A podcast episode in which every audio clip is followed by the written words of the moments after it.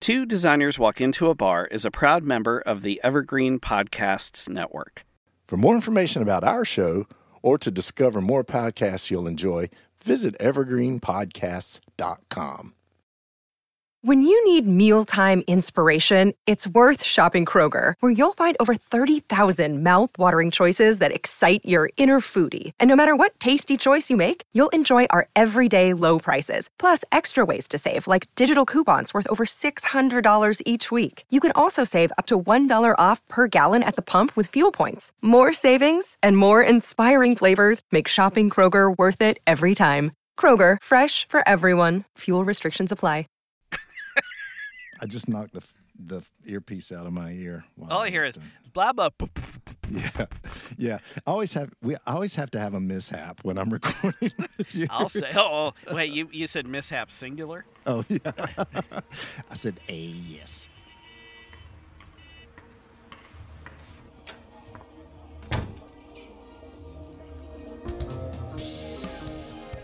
Welcome to Two Designers Walk Into a Bar. A place where pop culture creatives Discover design icons that make us tick. and we share a few cocktails in the process. Yep. Today we look back on our first season and visit some of our favorite memories and some of the funniest things that we've had conversations about. So grab a cold one, take a stroll down memory lane, and join us here back at the bar. So, where do you think the best place to start is? Should we just uh, start at the beginning? Yeah, so uh, you know, some people have heard already about the inspiration, but to me, I think that's the cool part. Mort Drucker brought us together, right? Absolutely. And it, he didn't even know it.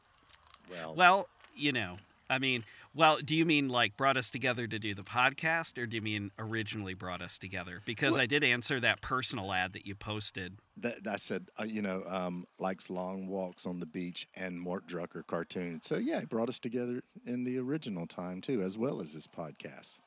Yep, and and kids, this was before uh, apps and online dating and all that. Todd, Todd and I met the old-fashioned way. That's true. That's true. But yeah, the thing that uh, that we have is a, a love of great design, great stories, sometimes the absurd, and uh, mixing all that stuff together, right? Yeah, I guess you could always say that that, in a nutshell, is a great description for Mad Magazine, uh, which is where we both discovered Mort Drucker's illustration work.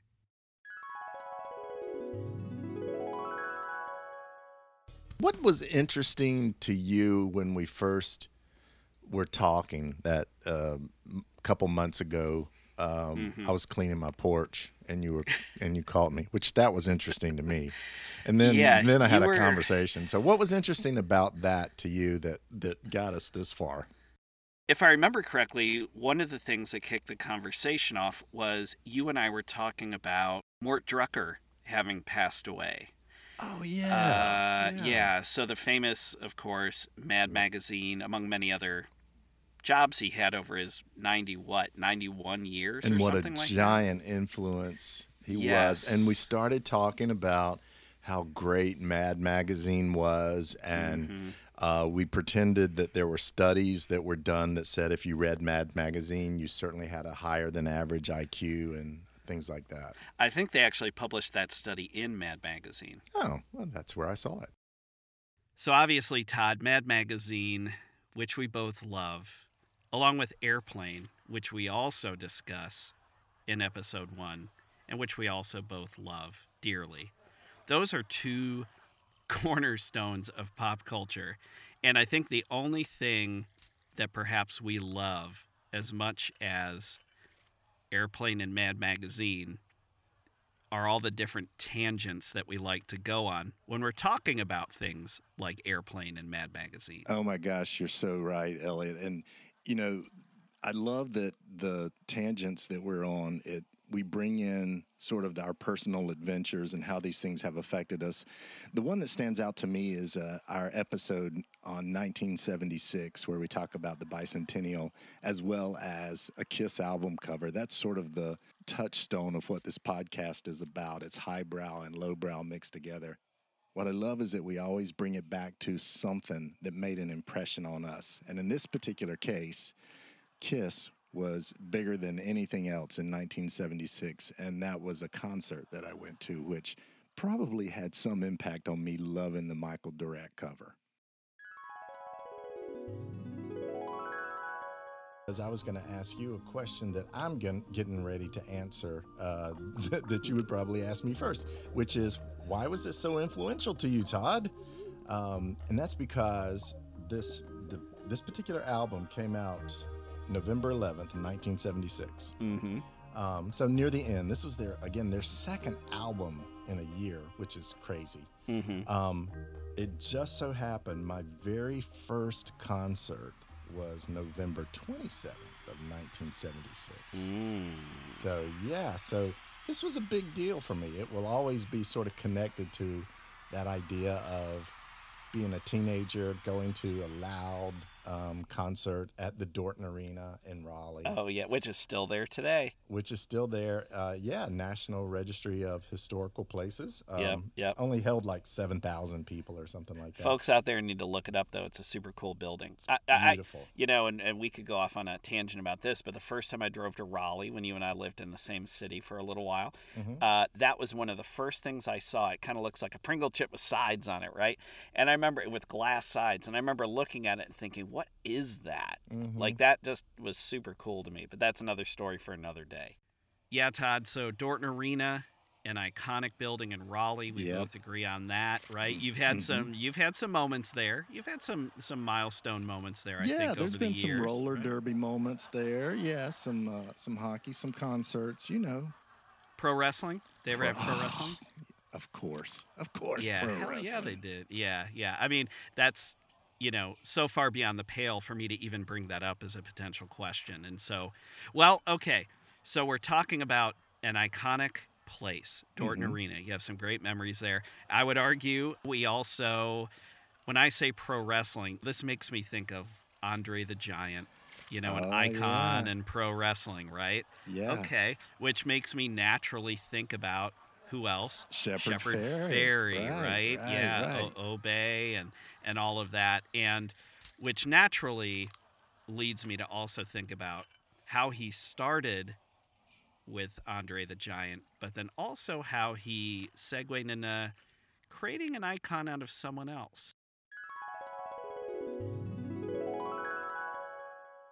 So Shepard Fairey was able to hone his chops over the years, of course, with his Andre the Giant mm-hmm. needs a posse, right? You know, starting from mm-hmm. the crummy Xerox sticker all the way up to the Obey movement and all of these sorts of things. So really, if you think about it, he did a great job kind of laying the groundwork about building this persona around this public individual. you know, the first time around, of course, it was a pro wrestler, mm-hmm. but that really made the segue, I think, into making this other person heroic that maybe right. wasn't like a, a quote unquote character, but needed in some way to sort of be a character, be larger than life, to give people something to believe in.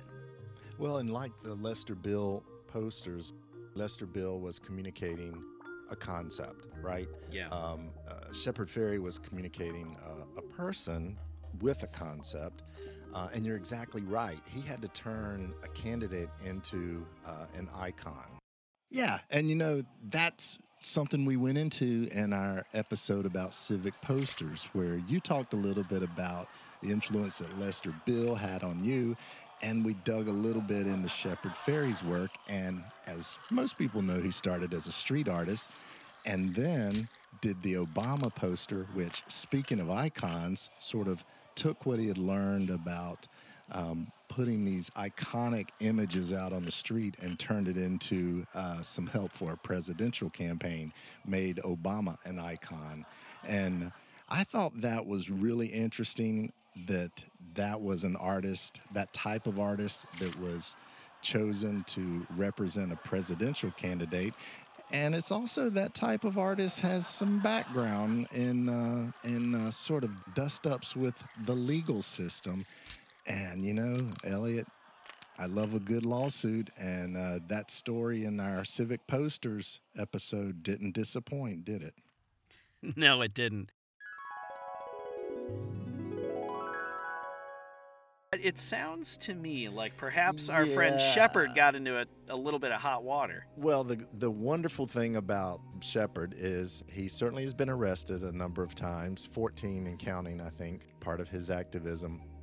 After the election, so a couple things happened in January of 2009. Uh, right in the early part of January, the Smithsonian uh, Institute got a copy of uh, one of the originals. He, he basically did a painting of the poster.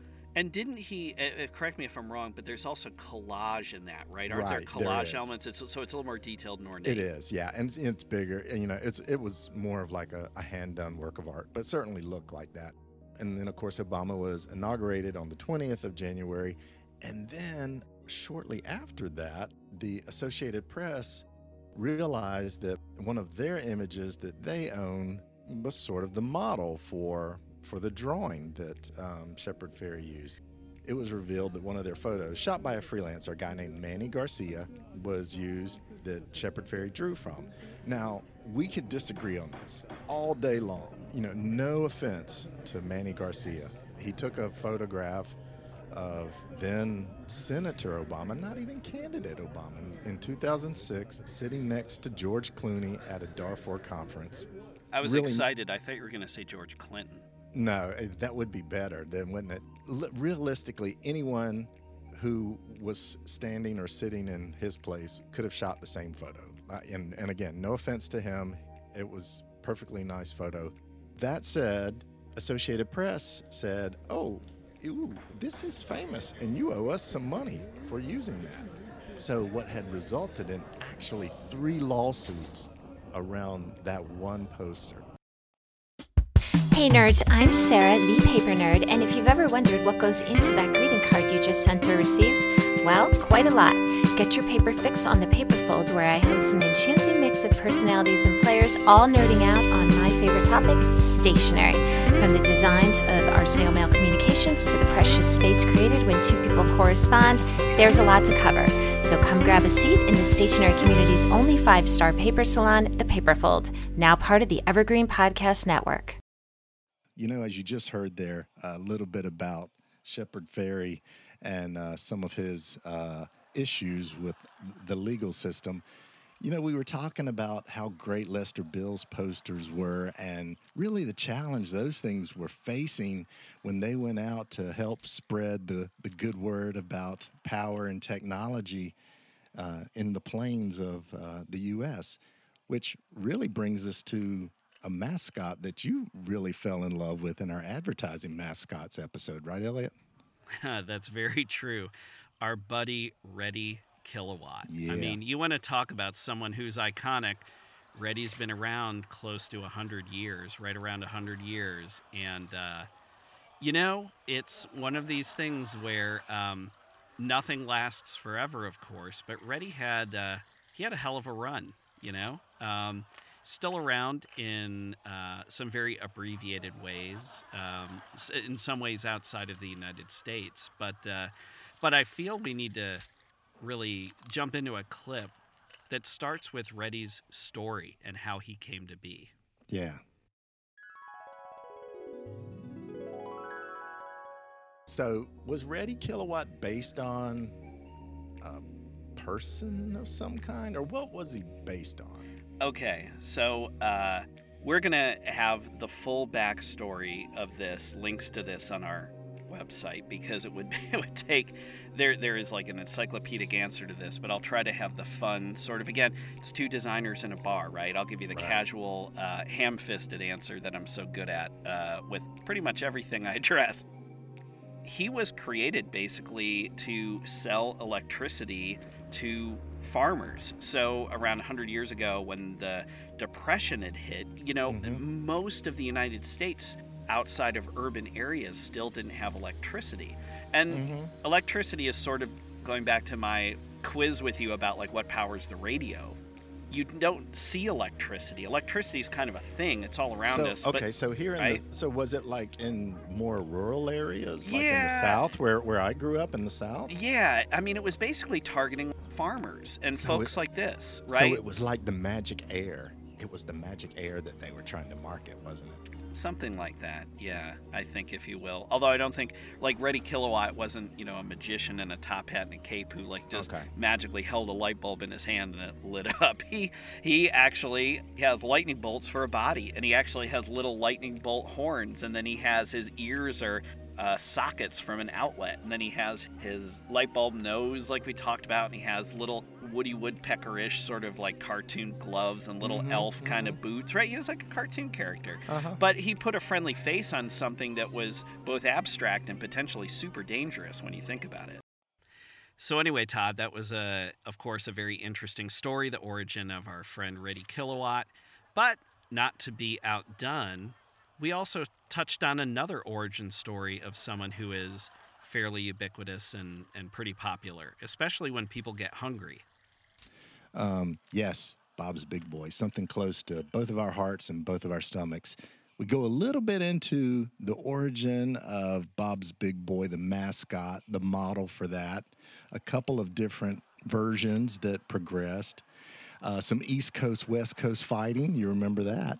And then probably the thing that I think surprised you, Elliot, was when we learned that son of graphic designer Lucian Bernhard, Manfred Bernhard, was commissioned to revitalize Big Boy a little bit. And he had some very funny opinions about it. So let's jump into that clip and, and give it a quick listen. In Burbank in 1955, you're going to find this interesting. Bob laid to rest the original Benny Washam drawing and hired a guy named Manfred Bernhard. Wait, wait, wait, wait, wait, wait, wait, wait. Name sound to- familiar? It sounds incredibly familiar. Son of graphic designer Lucian Bernhard. Uh, one of my To- favorite designers. And so, obviously, what do you do if you're the son of a world famous designer? You design a new character for Big Boy, right? So, this begs a question. This guy's German. Yeah, He's creative. yeah. So that's two marks in the win column in terms of having an opinion. He had an opinion. He was not impressed with the original Big Boy mascot, saying, and this is a quote, it was sloppy and had a moronic expression. so, Todd, speaking of strange and moronic expressions, I think we would be remiss if we did not mention our street culture episode and your friend and mine, Rat Fink. Oh, Rat Fink, yes. Who doesn't love Rat Fink? What was cool about that is learning uh, some of all of the bits and pieces that Rat Fink appeared and all the merchandise uh, that represented the speed and fun in the sun, Rebels Without a Cause in Southern California. Um, so let's hear a little bit about some of what Rat Fink was up to.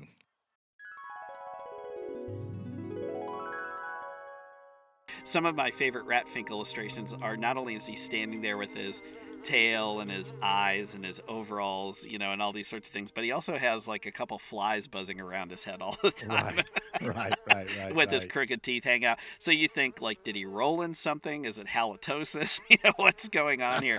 It's just I, I love it. It's like that's that's again uh, to me that's like a Mad Magazine touch. You know, Yeah, you could draw yeah. the character, but I think of all the illustrations I loved in Mad Magazine growing up, and I would look and yeah, always the funniest things. You know, they always like insert a fly or two zipping around in there, and just for that added uh, touch. So, obviously, everyone knows uh, that Ed Big Daddy Roth was just an extension of Mad Magazine with flies buzzing around Rat Fink, just like you would see in Mad Magazine. That's what really appeals to all of our hearts, right. And that's and that's part of the uh, origin. And you know, one thing I found interesting about that episode is I was talking about a Southern California phenomenon, and you were a little uh, further north up on the coast talking about an origin story.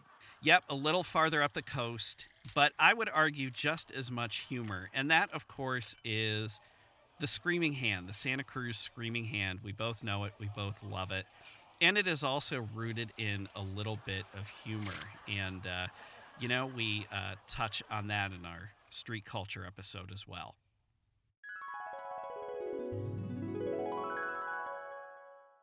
So, in the mid 80s, one of the things that he started to put out was this blue, as he mentioned earlier, hand, a severed hand that was Mhm. flying through space with a mouth, a screaming mouth in the palm of the hand, right? Because a severed hand wasn't bad enough, wasn't painful enough. It had to scream. of course. Well, wouldn't you scream if you were in pain? Well, I don't have a mouth on my hand either, but yeah. if you keep this up, I'm going to put your mouth on my hand.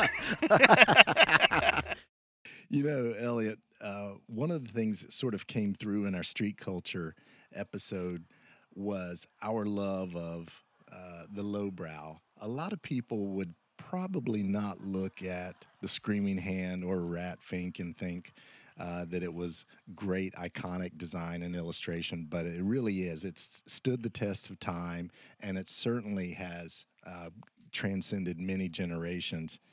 And, you know, I think that showed that we have a love for sort of the unsung hero because we went into that a little bit more in our episode about logos that were underappreciated, right?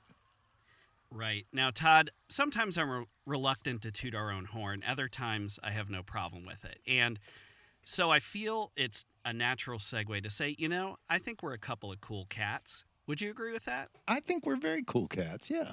Yeah. So we talk about a few cool cats as part of our Unsung Logos episode. And uh, let's jump into a, a couple clips where we talk about two of these uh, fun logos.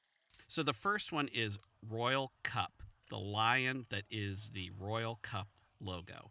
And you and I both love this logo. We've seen this logo in a lot of places. And after the clip, I want to add on to our story a little bit. We have a little bit of an epilogue about Royal Cup. Let's hear it.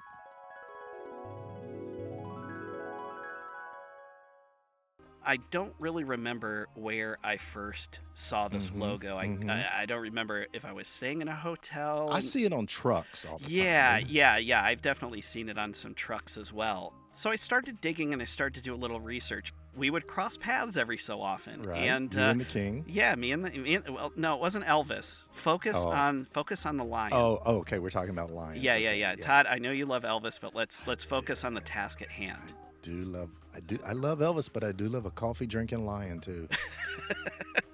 tell, what, tell me both about this both company. both are high energy.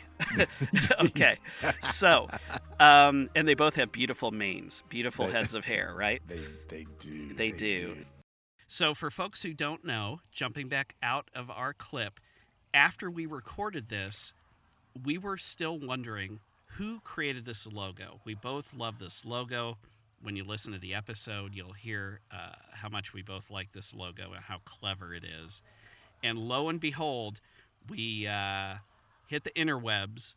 We what was it, Todd? Through Instagram, I think Yep. where we we heard back Mhm. from uh, Royal Cup, and they talked about the firm that designed their logo, and it was so awesome to be able to connect those dots. So um, super excited about that. But we could talk about Royal Cup the rest of the day, and we have another fun logo. Your pick, Black Cat Fireworks. So tell us about Black Cat.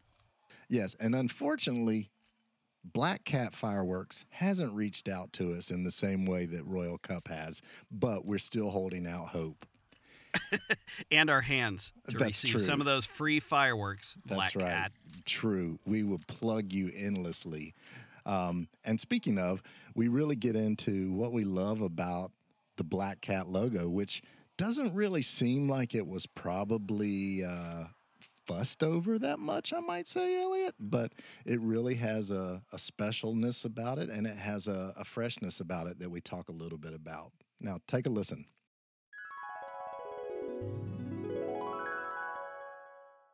And again, I'm not so clear on what black hats have to do with fireworks, other than the screeching sound, maybe. But if you didn't know, you could think that this logo probably could pass for a rat killer too. Um, it looks just like that. Well, Um, the, I would argue a black cat is a rat killer.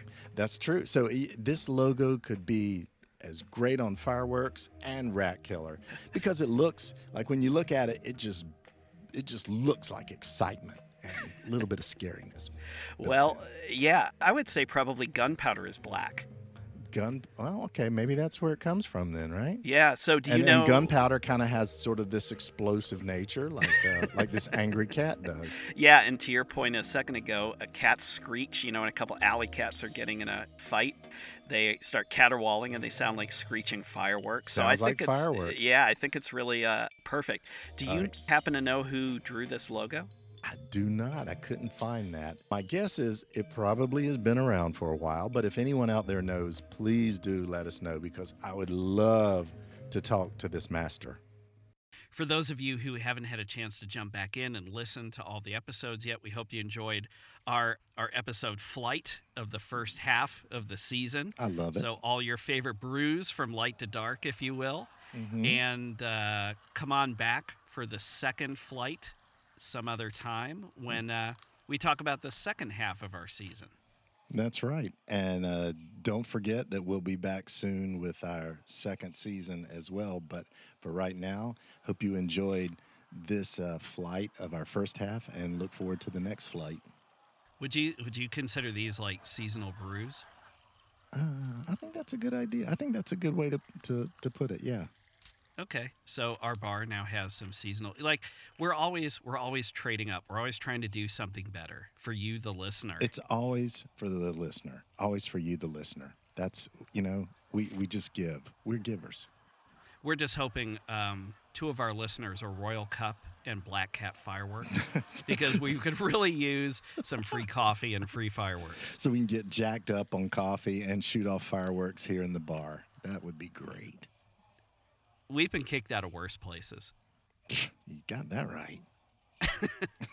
So, folks, thanks for hanging out. Uh, we look forward to hosting you at our bar again very, very soon.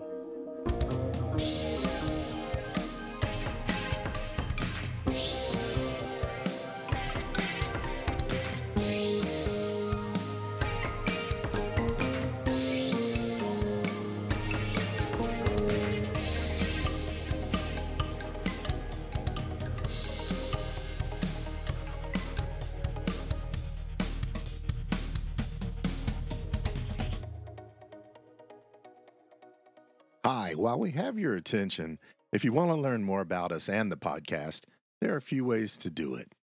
Visit our website at two designers walk into a bar.com. All of that is spelled out, no numbers. Kind of a long URL, so do yourself a favor and bookmark it. Once you're there, you can find links to more information about the subjects in this episode, our episode archive, and information about both of us. Wait, we do want people to visit, right? Well, oh, and look for us on social media. You can find those links on our website as well. And while we're at it, if you have a friend who you feel will dig on our rambling, Tell him or her what we're up to. While we can't guarantee that they will remain your friend, we can guarantee that they will listen to at least 30 seconds of whatever episode you send them the link to. That's being a little shameless. And speaking of being shameless, it wouldn't be a proper ask if we didn't mention that if you like what you hear, you can also make a donation via our website. We have a Nigerian prince handling all transactions for us. In fact, he told us to mention that we have stickers to mail to anyone who donates $10 or more. Are we done? We're done. We're done. Bonjour, this is Fabulously Delicious, the French food podcast. I'm Andrew Pryor, and every week I bring you the wonderful and fabulous people involved in French food, whether they're here in France like me or from around the world. Each week, we dive into a specific topic, be it a French dish, an ingredient, or a French cuisine cooking technique. My guests are all about French food, so come join me on Fabulously Delicious, the French food podcast. Bon app! Two Designers Walk Into a Bar is a proud member of the Evergreen Podcasts Network. For more information about our show or to discover more podcasts you'll enjoy, visit evergreenpodcasts.com.